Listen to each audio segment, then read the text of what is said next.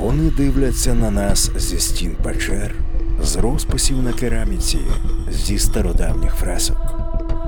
Їх викарбовували в камені, вирізали в кістці, їх боялись та ними захоплювались. Втрачені тварини та міфічні чудовиська на наших землях. Тільки матеріальні докази у подкасті локальної історії Магія, ікла та шерсть. Доброго дня, полки шанувальники слідів давньої магії, зниклих та вигаданих тварин на території України. Найбільш пізнаваними брендами української археології є трипільська культура та матеріальна спадщина скіфів. Останні залишили нам скіфську тріаду, скіфський звіриний стиль, кінську упряж, предмети озброєння, а також антропоморфні стели. Скіфський звіриний стиль це умовний науковий конструкт, під яким вчені розуміють ювелірні вироби та елементи декору на скіфській зброї, одягу, предметах побуту із зображенням тварин, птахів та фантастичних істот. Під цим поняттям об'єднують знахідки предметів матеріальної культури скіфського світу від Сибіру до Балкан. А хронологія скіфського звіриного стилю охоплює часовий проміжок від 7 до 3 століття до нової ери. Уявляєте, скільки всього зі скіфським звіриним стилем могло статися за 500 років, скільки могло помінятися іконографічних тенденцій, моди, уявлень. Історія вивчення цього явища також налічує понад століття. За роки розкопок накопичено сотні артефактів і сформульовано безліч запитань, які стосуються цього явища.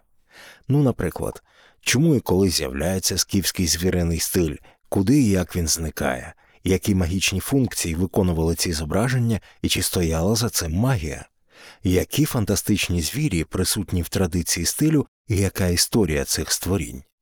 До речі, їх дуже багато, і можна було б робити цілий цикл програм про скіфський бестіарій.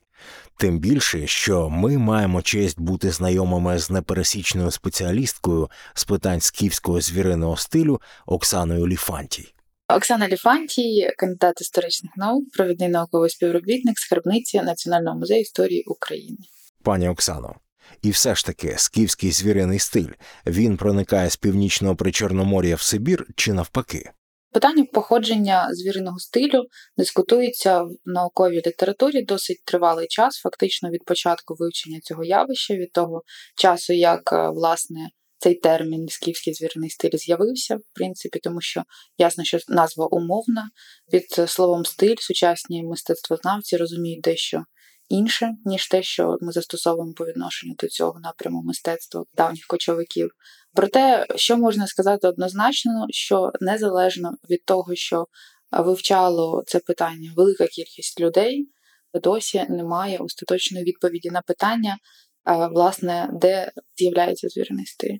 Не останню чергу це пояснюється тим, що немає точних абсолютних дат для найраніших пам'яток, де ми фіксуємо речі, оформлені зображеннями тварин. Немає узгодженості між датуваннями. Великий масив, е, власне, таких зображень ще не введений повноцінно до наукового обігу, і не виключено, що е, мають рацію ті вчені, які е, пристали до думки, що немає єдиного центру походження власне цього мистецтва. Тобто е, в останні, можливо, кілька десятиріч думка щодо походження звірного стилю розділилася на дві такі головні: моноцентричну і поліцентричну. В моноцентричній також немає згоди, власне, де цей центр. Превалюють нині дві такі основні думки.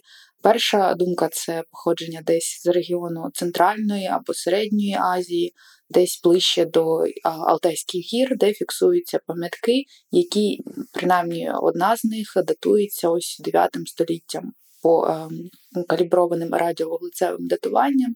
Це пам'ятка Аржан. Один, і там було зафіксовано одну велику е, бронзову бляху, орнаментовану в ранньому скіфському звіриному стилі.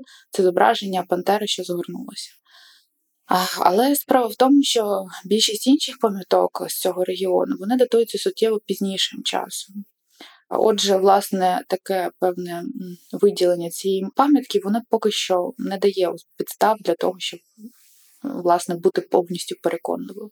Інша думка про те, що можливо в е, регіоні, десь в районі Кавказьких гір, де е, фактично відбувалася комунікація кількох різних культур з їхніми зображальними традиціями, і де також є ранні пам'ятки інших культур і передскіфського часу, де фіксуються окремі поодинокі образи тварин, які трохи нагадують ті, що власне характерні для ранньоскіфського часу.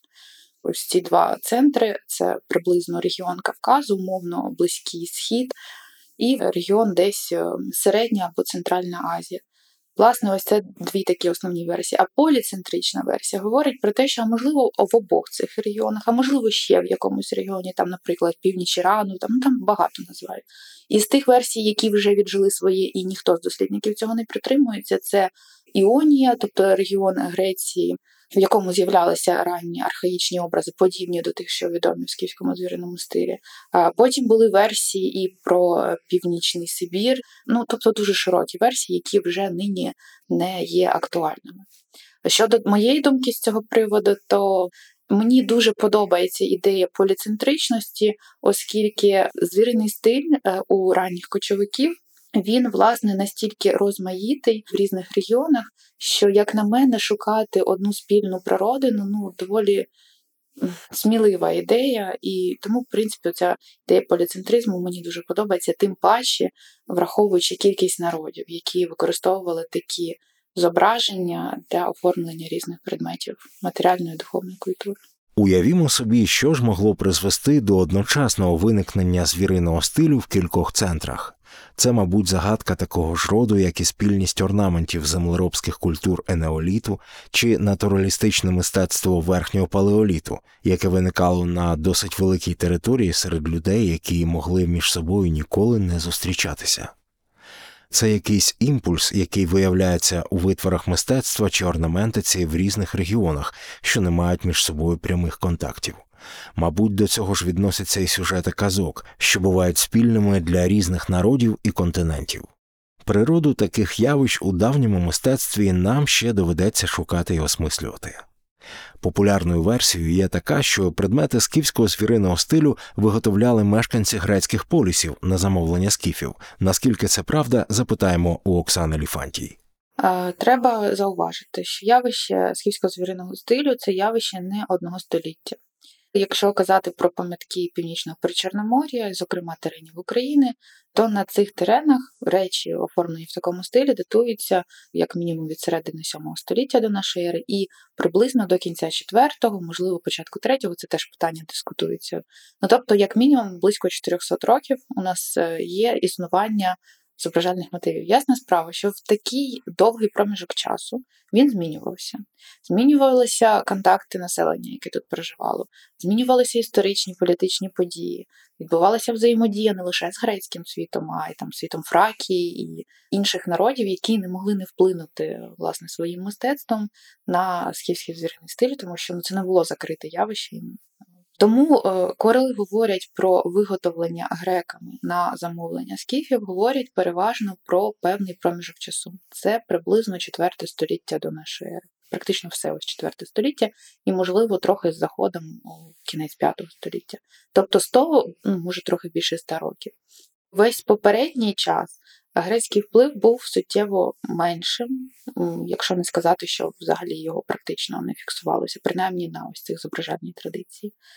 І навіть характер цього впливу і виготовлення на так зване замовлення теж є питанням невирішеним, тому що нам достеменно невідомо, як відбувався цей процес, чи то умовно якийсь скіфський вождь приходив до майстра грецького, які греки, ми, як знаємо, вони жили в північному Причорноморі, заснували тут ряд своїх колоній. Ну і, зокрема, ось Боспорське царство, в яке входило велика кількість грецьких міст держав. Воно як було ось в IV столітті найбільш таким, можна сказати, розвиненим грецьким центром, в тому числі і центром ювелірним. Ну і тому пантикопейським майстрам приписують виготовлення більшості предметів, особливо так званого греко-скіфського мистецтва, хоча й не всім. І ось, власне, як відбувалася ця комунікація? Умовно, скіфський вождь приходив до грецького майстра і казав: ось у мене такі бажання, виготов, будь ласка. А можливо, було по-іншому, можливо, що там правитель якийсь грецький, місцевий. Він е, замовляв дарунки дипломатичні, дарував власне скіфам для того, щоб заключити договір, а для того, щоб обезпечити себе від нападу, або щоб скіфи перейшли на його сторону у війні. А ми знаємо по ряду писемних джерел, що скіфи приймали участь у війнах. Ну тобто, навіть у цього характеру взаємодії нам невідомо.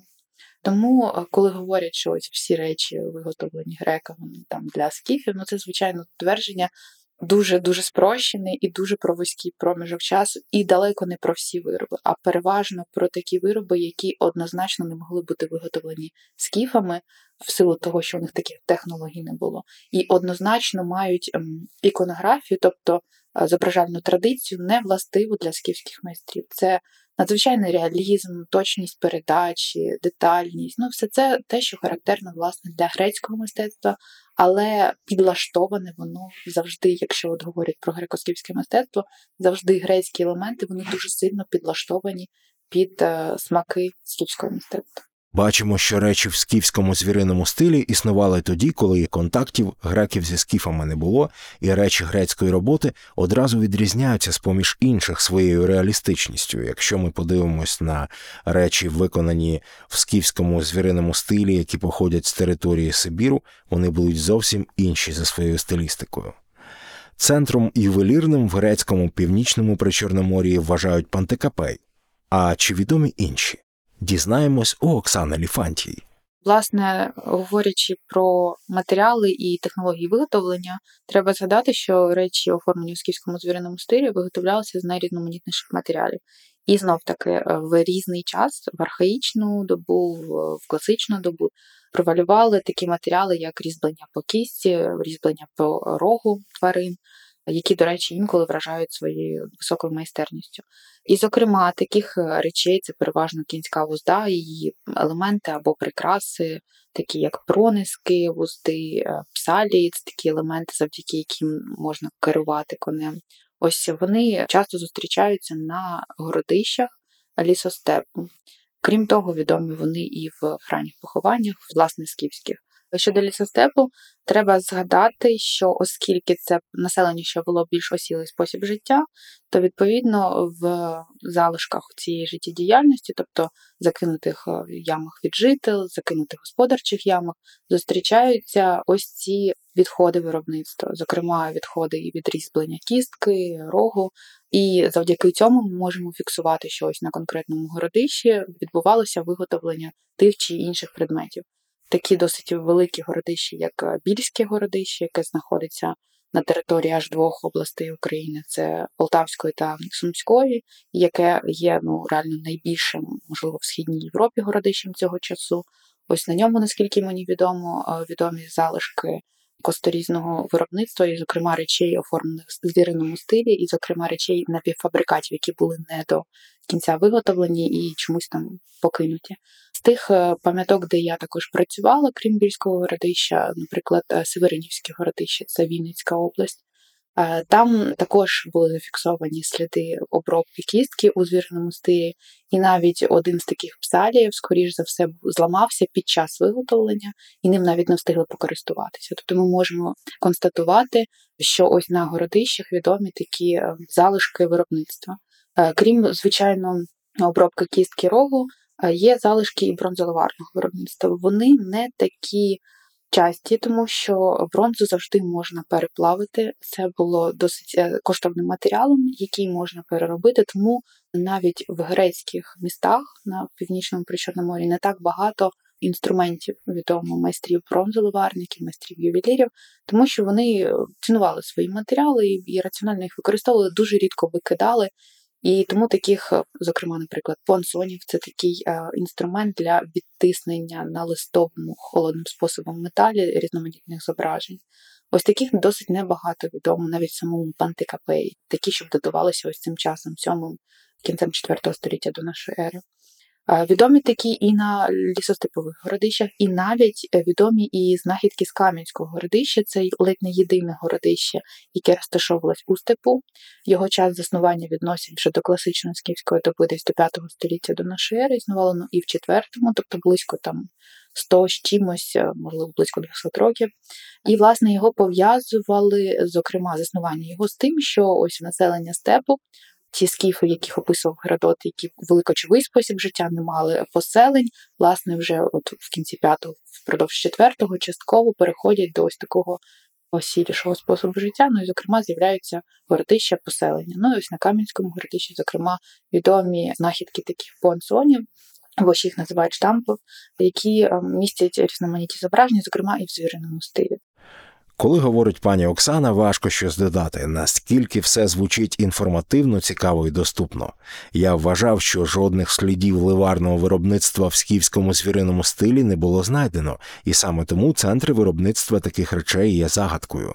А виявляється, вони є і знаходять їх навіть в лісостепу, де, здавалося б, царські скіфи, які якраз і були володарями золотих речей, начебто не жили. Хто зна, може знайдуться колись ливарні форми пекторалі або гребеню з кургану солоха. І, до речі, про речі, які предмети зазвичай оздоблювали у скіфському звіриному стилі. Є певне таке стереотипне уявлення про те, що в першу чергу в звірному стилі оформлювали речі воїнської субкультури, пов'язані з побутом і з релігійними якимись дійствами кочовиків воїнів. Чому така думка превалює? Тому що дійсно велика кількість озброєння і кінської вузди, те, що пов'язано з воїнами, воно оформлено в такому стилі. Тим паче в архаїчний час це є безперечним. Проте велика кількість речей оформлювала і речі не зовсім пов'язані з воїнами, зокрема, особливо в півкласичну добу, це вже в 4 століття, особливо сильно видно, що велику кількість власне цих речей вони вже більше пов'язані з культами, і не завжди ці культи, скоріш за все, були пов'язані з війною. Щодо того переліку, власне, пов'язане з воїнською субкультурою, це була озброєння різноманітне, зокрема, декор мечів, декор сагайдаків, горитів. В звіриному стилі також прикрашалися кінська вузда, безперечно, різні її елементи, як прикраси вузди, так і необхідні функціональні елементи, такі як псалії, наприклад. Крім того, прикрашалися і такі предмети, які є спірного призначення, наприклад, наверші. Наверші, які виготовлялися переважно з бронзи, інколи з заліза, але переважно з бронзи з залізними кульками всередині. Вони такі брязкали, коли рухалися. І ось вони часто орнаментовані в звірному стилі, є продуктом, скоріш за все, власне, варварської роботи не грецької. Але пов'язати чітко їх з субкультурою складніше, тому що превалює думка, що вони орнаментували вози, на яких практично жили, переїжджали з місця на місце і навіть їхали в останню путь. Крім цього, ми знаємо, що в звіриному стилі орнаментовані і різноманітні речі культового призначення, які ну, призначення яких не ясно. Наприклад, так звані конуси. Часто на них трапляються як зображення у звіриному стилі, сильно елінізовані, тобто під впливом греків дуже змінені, але менше з тим можна вгадати мотиви популярні раніше. Ну і, звичайно, вбрання. Вбрання прикрашалося золотими аплікаціями, інколи срібними, ну і дуже рідко виготовлене з інших металів, наприклад, з бронзових пластинок. І ось частина з них також орнаментована зображеними тварин, які інколи можна вважати продуктом варварським, інколи грецьким. Отже, можна підсумувати, що орнаментували в скіфському звірному стилі переважно речі незвичайні, а ті, які або використовувалися під час війни, або під час різноманітних церемоніальних дійств, як то святкування, там, наприклад, Нового року, святкування там перемоги в якійсь битві, ну або вшанування божеств, безперечно. Дослідник скіфського мистецтва Артамонов визначає цю головну особливість скіфського звіриного стилю наступним чином це стиль мистецтва, яке органічно пов'язане з речами практичного призначення, зброєю, кінним спорядженням, одягом. Він вражає своєю прилаштованістю до обмежених, наперед визначених форм цих речей, неймовірною винахідливістю і використанням простору, компактністю та економною чіткістю контурів. магія, ікла та шерсть. Деякі вчені дійшли нехитрого висновку, що якщо скіфський звіриний стиль, то це пережитки тотемізму скіфів. А як здається, нашій гості пані Оксані Ліфантій, зараз дізнаємось. Справа в тому, що таке формулювання пережитки тотемізму, воно під собою розуміє дуже розмите явище, тому що ну що таке пережиток? Що можна вже вважати якоюсь традицією, яка нібито продовжується, але вже не має під собою підоснови. Це досить важко простежити на неетнографічних суспільствах, там, де ми не можемо провести інтерв'ю і зрозуміти, що власне люди думають про ті чи інші зображення. Оскільки ми говоримо про археологічну культуру, яка не мала власної писемності, на жаль, і про яку нам розповідають інші народи, які завжди до неї були звичайно упереджені, то ми не можемо тут однозначно казати про те, чи були пережитки тотемізму, чи не були. Наукова дискусія триває. Більшість аргументів вчених, вони, як на мене, полягають в тому, який сенс надавати цьому слову пережитки. Е, Чи це як е, традиція, яка тягнеться із дуже дуже далекого часу і вже втратила своє основне значення, чи то, можливо, якісь такі залишки, які сенсовно ще пов'язані з ем, власне прив'язкою е, зооморфних, тобто зображень тварин, подібних до тварин, до якихось таких явень, пояснення існування всесвіту, пояснення якихось божественних явищ, ну і таке інше. От, власне, чисто на цьому і базується ця дискусія. В принципі, наскільки мені відомо, все ж таки переважає думка, що якщо і були ці пережитки пережитками, то власне ніхто їх вже не асоціював з такими давніми традиціями, як вшанування тварин і асоціація їх з богами. Взагалі, тотемізм характерний для суспільств, які не знають відтворювального господарства і займаються мисливством. Це традиційні суспільства доби верхнього палеоліту та мезоліту, а також певні етнографічні колективи, які існували ще донедавна. Тотемізм у скіфів, вочевидь, під питанням, але для чогось вони зображали цих звірів, птахів і їх комбінації. Є версія, що зображення звірів на скіфських предметах мало певний магічний сенс. Які існують аргументи на користь такої версії? Запитаємо у Оксани Ліфантій. Якщо термін тотемізм є ще більш-менш науково прийнятим, то термін магія, на жаль, зазнав дуже е, великої трансформації в уявленнях дуже багатьох людей. Ну, зокрема, я кажу зараз не про науку, а в цілому про сприйняття терміну магія через мас-культуру, через багато інших явищ. Тому, коли ми говоримо слово магія по відношенню до е, аналізу давніх суспільств, це завжди легкий шлях. Тому що завжди можуть не так зрозуміти. Тому науковці дуже часто намагаються якось оминути це явище. Єдине, що можна принаймні ось з того, що я переглядаючи літературу, наштовхнулася на те, що, наприклад, е, з парціальною магією, тобто передачу чогось через е, частину, пов'язують, наприклад, таке явище в звіриному стилі, як парс про тото, або все зображення через частину, коли, наприклад, зображували або одне вушко, або одну лапку, і тим самим мали на увазі цілу тварину. Ось, е, в принципі, таким чином, оскільки таке певне узагальнення, перенесення, символізм одного зображення мався на увазі іншого, то це пов'язували з парціальною магією. Але знов таки це поодинокі такі припущення. Крім того, явище зооморфних перетворень, коли перетікали. Ну, от, наприклад, у нас є повнофігурне зображення однієї тварини, елементи, які, наприклад, завитки рогів, або там закінчення лапок, або закінчення хвоста пантери, могло переходити у зображення голови е, якогось хижого птаха. І ось це також пов'язувалося магічними уявленнями. Але, безперечно, точно сказати знов таки неможливо, і чи були якісь магічні ритуали у скіфів, і чи використовували вони ці речі, власне, ось з такою метою, яку можна схарактеризувати як магію, ну дуже важко. Те, що можна сказати по писемним джерелам, це, зокрема, у давньогрецького історика Геродота, який жив у V столітті до нашої ери, і відповідно описував сучасне йому скіфське суспільство, але знов таки він е, описував по переказам інших людей, і інколи його перекази нагадували казкові перекази. Але менше з тим він згадував те, що у скіфів були ворожбити, тобто люди, які займалися пророцтвами. Ну, власне, у грецькому суспільстві теж були оракули, тобто для них це було досить звичним явищем. І ось е, є кілька пасажів згадок у Геродота про те, що ці ворожбити мали там давати передбачення, і якщо вони помилялися, то там е, правитель давав кілька шансів підтвердити або спростувати їхню думку. І якщо інші там групи ворожбитів е, спростовували цю думку, то перших за неправильне передбачення карали смертю.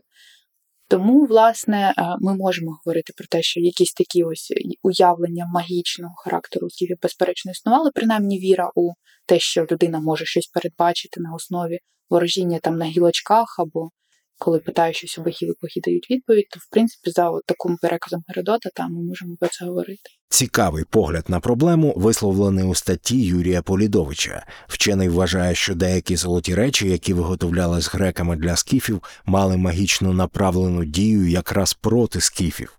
Це, зокрема, стосується оббивки горитів, футлярів для луку та стріл. Отже, тільки з урахуванням магічної складової з'являється сенс у появі горитів, оздоблених оббивками із зображенням особливих сцен із життя Ахіла.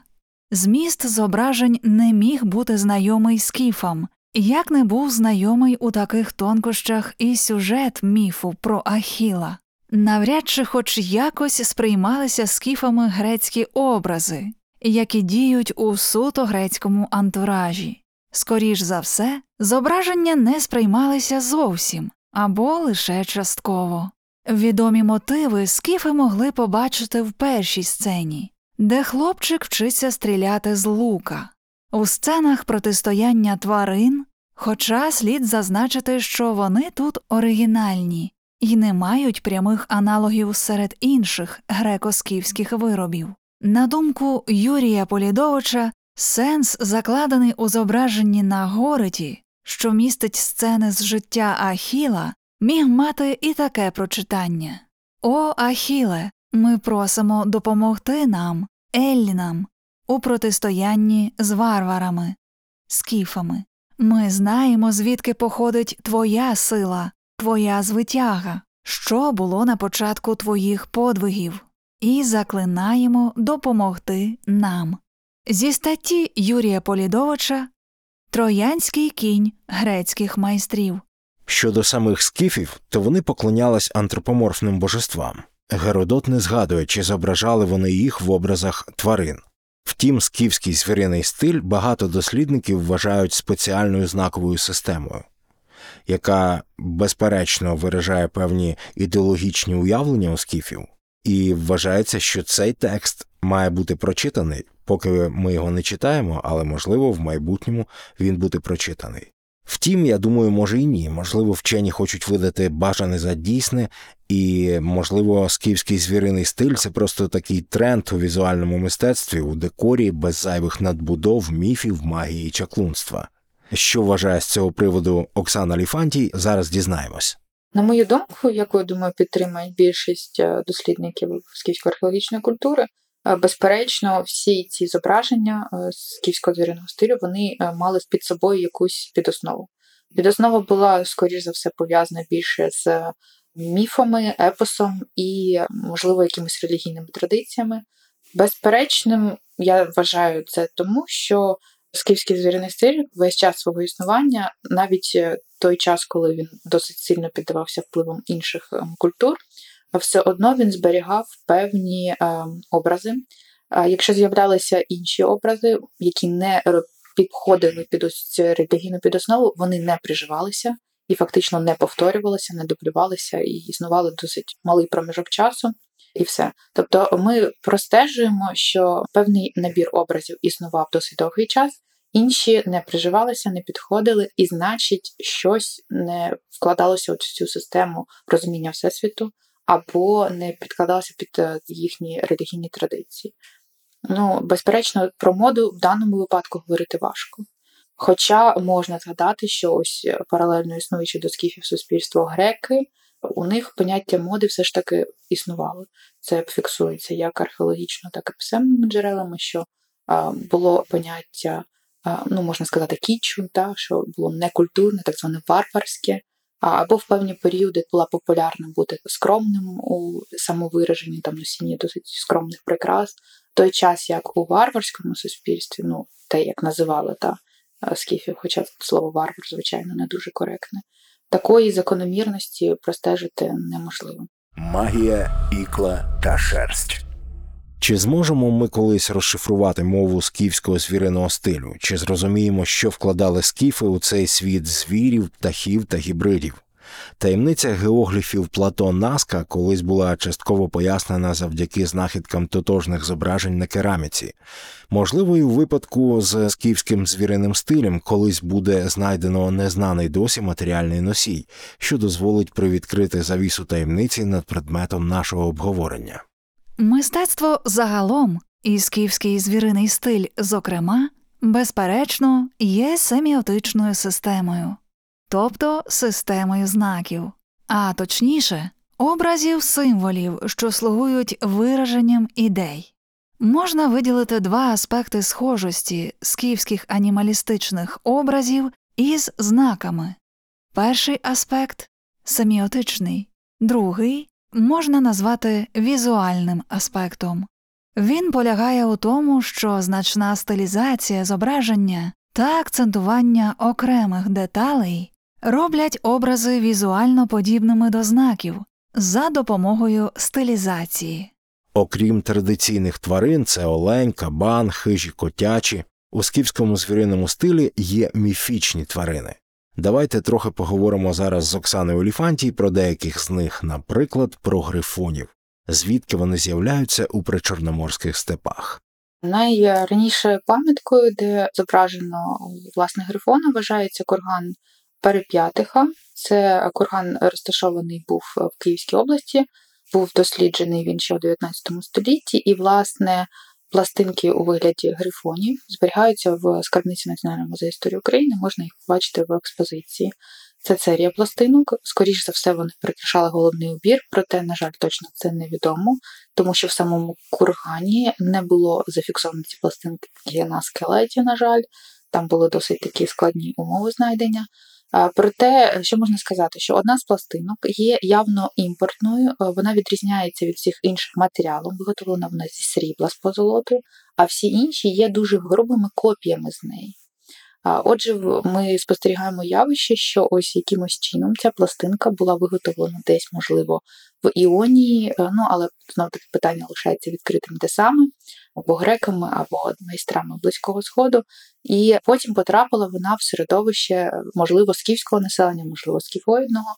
І там майстер чомусь вирішив цей сюжет повторити. І відтворив його ну, тими способами, якими міг, і в золоті. І отже, ми простежимо ось той випадок, коли прийшлося до смаку це зображення, і його повторили. Це якщо казати власне про зображення грифона ранньогрецького типу.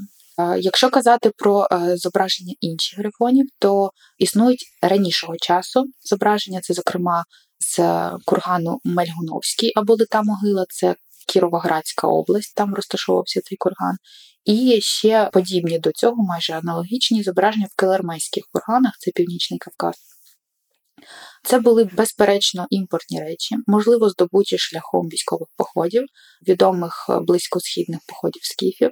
Це були, зокрема, піхви меча, руків'я меча, як у Мельгановському кургані. Ну і в Кільномейських там була ще сокира, дзеркало, ну і ряд інших речей, які явно були виконані близькосхідними майстрами у їхній манері, проте там є і зображення ось цього дуже дивного переднізійського грифону, у якого ну, досить такі характерні риси, як наявність завитка на голові, певний гребень на шиї. Ну тобто, ось ці найраніші зображення, які є явно імпортними, але потім ми по іншим знахідкам вже зображень грифона ми простежимо, що сподобалося ось це зображення скіфам, і вони почали його дублювати. Питання лише в тому, що власне стало ось тою підосновою, чи то були мільгуновські зображення, чи якісь інші.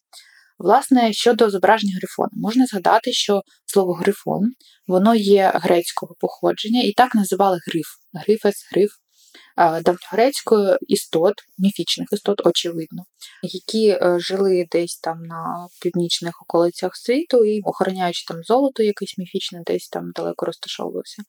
Крім того, грифонів згадували як е, супутників богів, зокрема Зевса.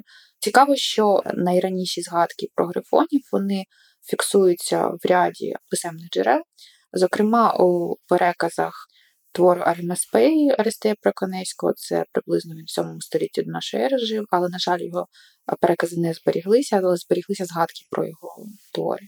І ось там він згадував грифів як тварин, які схожі на левів, але мають крила та дзьоб від орла. Ось і це визначення, по суті, є таким взірцевим для того, щоб власне уявляти собі, як виглядає грифон. Варто також згадати, що не у всіх авторів давньогрецьких саме так змальовувалися грифони. Можна згадати твір 5 століття до нашої ери Схіла, який називається Прикутий Прометей, і ось там грифони постають як мовчазні і гостродзьоби пси е, Зевса. Ну тобто, якби трохи по-іншому уявляється собі цей персонаж, але менше з тим гостродзьобі, тобто, значить, мають е, дзьоб подібний до хижого птаха, і певна відповідність є. Е, ну, за Городотом найпопулярніший історик, е, який дуже багато написав про скіфів, він згадував, що вони пильнують золото на північних околицях світу, і через це популярними в грецькому мистецтві були сцени грифономахії, коли е, якісь е, персонажі воювали з грифонами. І от у Геродота це був певний народ, який воювали з ним. Ну і слід згадати, що це у нас писемна згадка в терміну, який потім став застосовуватися до зображення ось таких істот.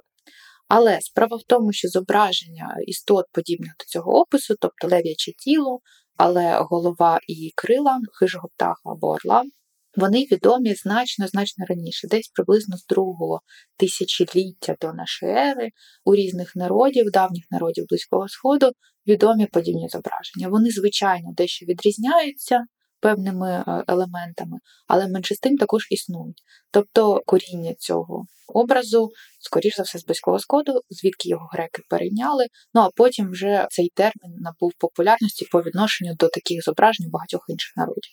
Ну і власне у скіфів умовно дослідники поділяють всі ці зображення на певні типи для того, щоб розрізняти, звідки походить та чи інша традиція зображання.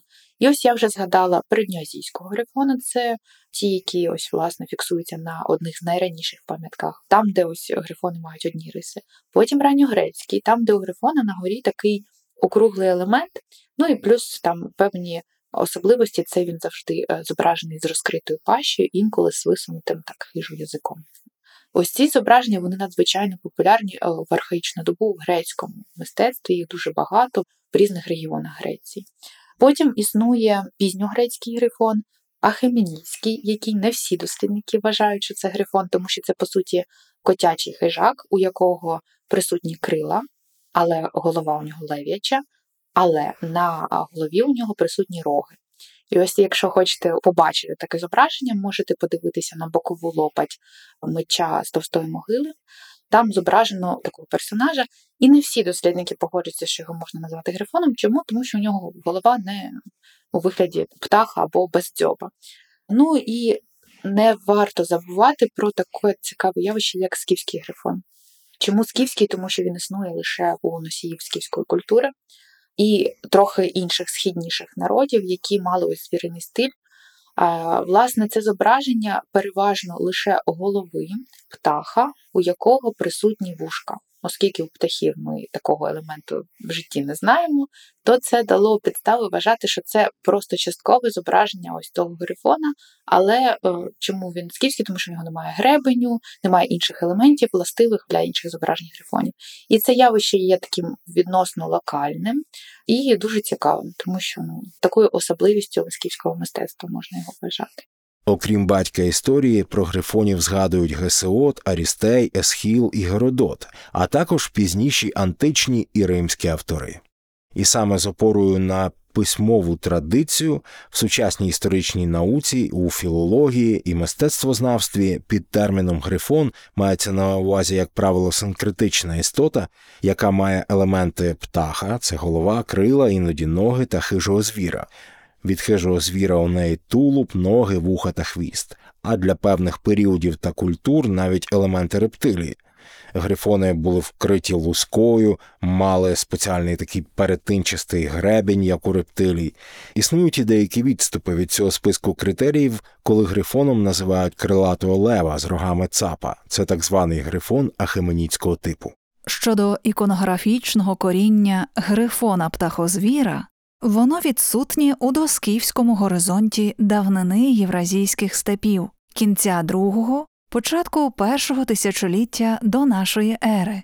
А оскільки найбільш ранні випадки відображення грифона птахозвіра у скіфо-сибірському звіриному стилі відомі у його східноєвропейських локальних варіантах, у пам'ятках VII століття до нашої ери дана тема могла виникнути тут лише під передньоазійським і греко-іонійським впливами, а врешті на основі довгочасної передньоазійської традиції, образів монстрів, що поєднують риси котячого хижака і птаха, традиції значно більш ранньої, аніж грецька, і, як вважають більшість дослідників, первинної відносно неї. Справді, синкретична чотирилапа істота з пташиними головою, крилами і передніми ногами у поєднанні з вухом, тулубом, задніми ногами і хвостом лева відома ще на печатях із Суз, синхронних у рукській епосі четвертого тисячоліття до нашої ери. Андрій Канторович Витоки і варіації образів грифона і грифоноподібних істот в ранньоскіфському звіриному стилі 7-6 століть до нашої ери. Магія, ікла та шерсть. Окрім грифонів, на речах, виконаних у скіфському звіриному стилі, є ціла тьма різноманітних гібридів: це грифобарани, олени-леви, рогаті леви, крилаті леви, рибоптахи, напівптахи і напівкоти. Послухаємо трохи більше про цю традицію від Оксани Ліфантій. Якщо казати про терени України, Північного Кавказу, ось цей осередок, фактично північного Причорномор'я, то можна згадати, що для цього регіону властивий такий дуже цікавий образ, який отримав назву Бараноптах.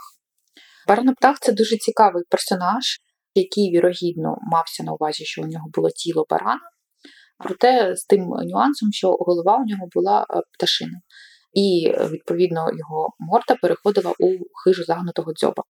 Щодо цих зображень, вони датуються архаїчним часом, 7-6 століттям до нашої ери, і присутні переважно на виробах, виготовлених із рогу і кістки. І це переважно зображення лише голови, голови, яка має вигляд хижого птаха, у якого чомусь присутньо навколо ока виходять з голови баранячі роги. Тобто дуже незвична комбінація, якщо говорити про хижих птахів.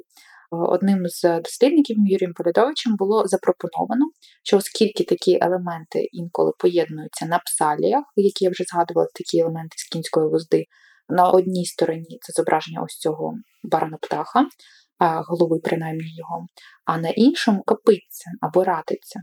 І ось він запропонував, а можливо, що це у нас є повнофігурне зображення. І мається на увазі, що бачите, тут копиться, і є ось така голова з рогами, що, можливо, це от дійсно той самий баран з пташиним дзьобом, який, власне, і формує барану птаха. Інколи досить нечасто трапляються навіть такі цікаві зображення, коли закінчення рогів переходять у зображення копиця.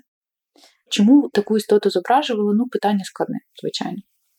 Є побудовані на цілому конструкції аргументів припущення, що пов'язаний цей бароноптах був з явищем фарно, або хварно, або, власне, якщо вже перекласти, то таким уявленням про перемогу, щастя, добробут і ось пов'язано з божественною благодаттю.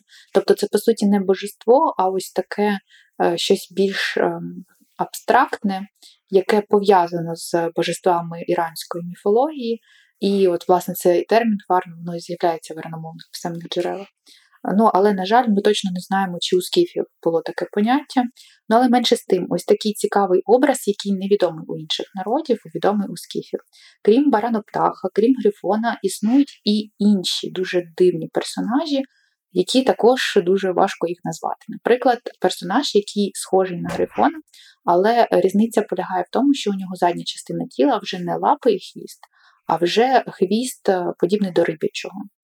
І звідси думка, можливо, варто його драконом називати, тому що ну, щось подібне на дракона нагадує. Ну, але знов таки згадки про скіфських драконів невідомі в писемних джерелах, тому це знову науковий конструкт. Давайте так називати, тому що от образ підпадає під таку характеристику.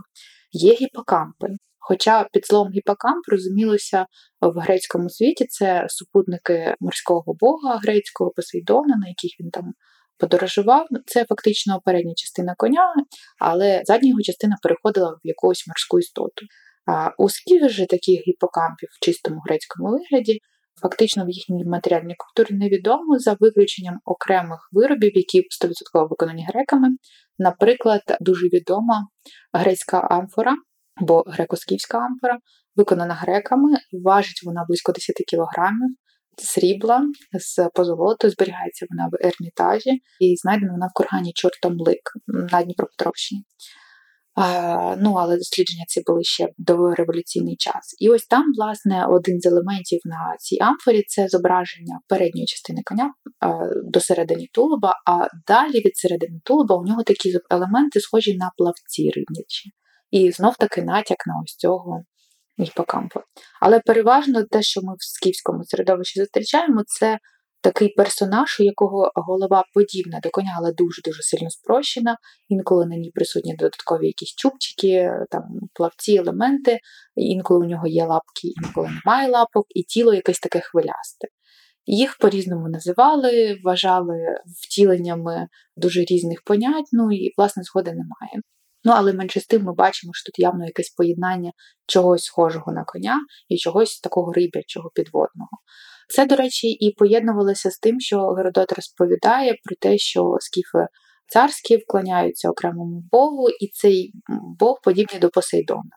Ну, тобто, завжди ось це е, розуміння того, що ж мали на увазі під цією такою дуже дивною істотою, яка явно не існувала в реальному житті, але втілена в мистецтві. Ну, завжди питання складне, коли ми говоримо про народи, що не мали своєї писемної традиції, не переказували це власне в писемних джерелах.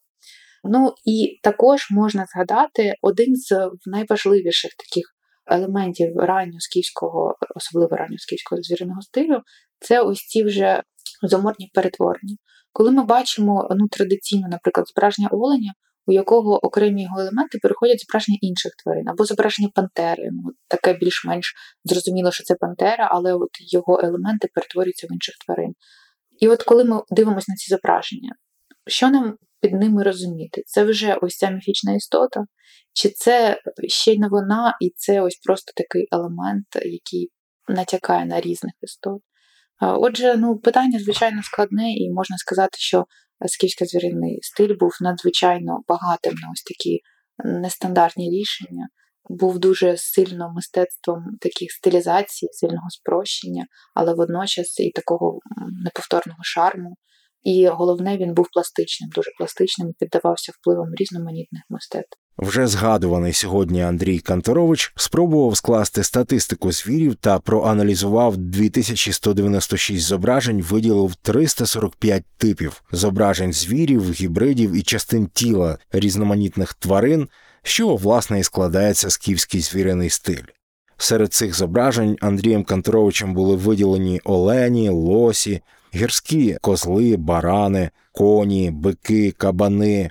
Серед гібридів зустрічались олени лосі, олени кози, грифони, крилаті леви, бараноптахи, гібрид грифона і бараноптаха, гібрид грифона якогось котячого хижака, гіпокампи, грифоно-гіпокампи, олени птахи, рогаті риби, зайці, верблюди, дельфіни та риби. І це ще я далеко не всіх е, перерахував, оскільки в нього там велика таблиця. Хто захоче, знайде його працю або й інші праці, присвячені скіфському звіриному стилю, і може порахувати, скільки ж усього там було різноманітних тварин, реальних і фантастичних.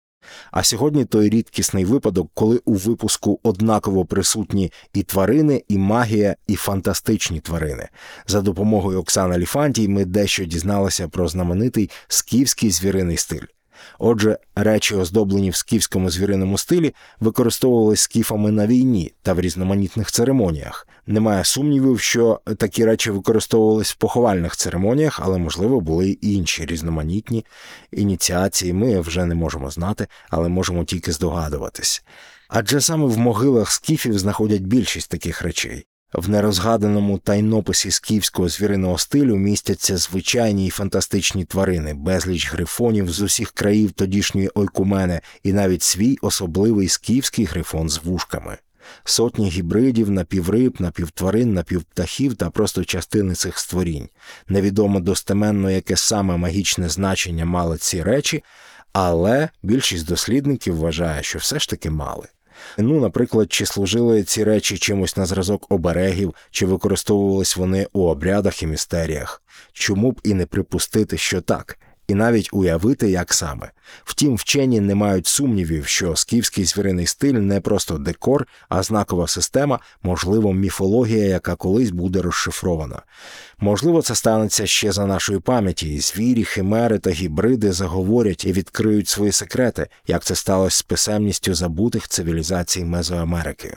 Можливо, навіть до розкриття цієї таємниці буде причетний хтось із наших сьогоднішніх слухачів. А ми прощаємось з вами до наступних зустрічей.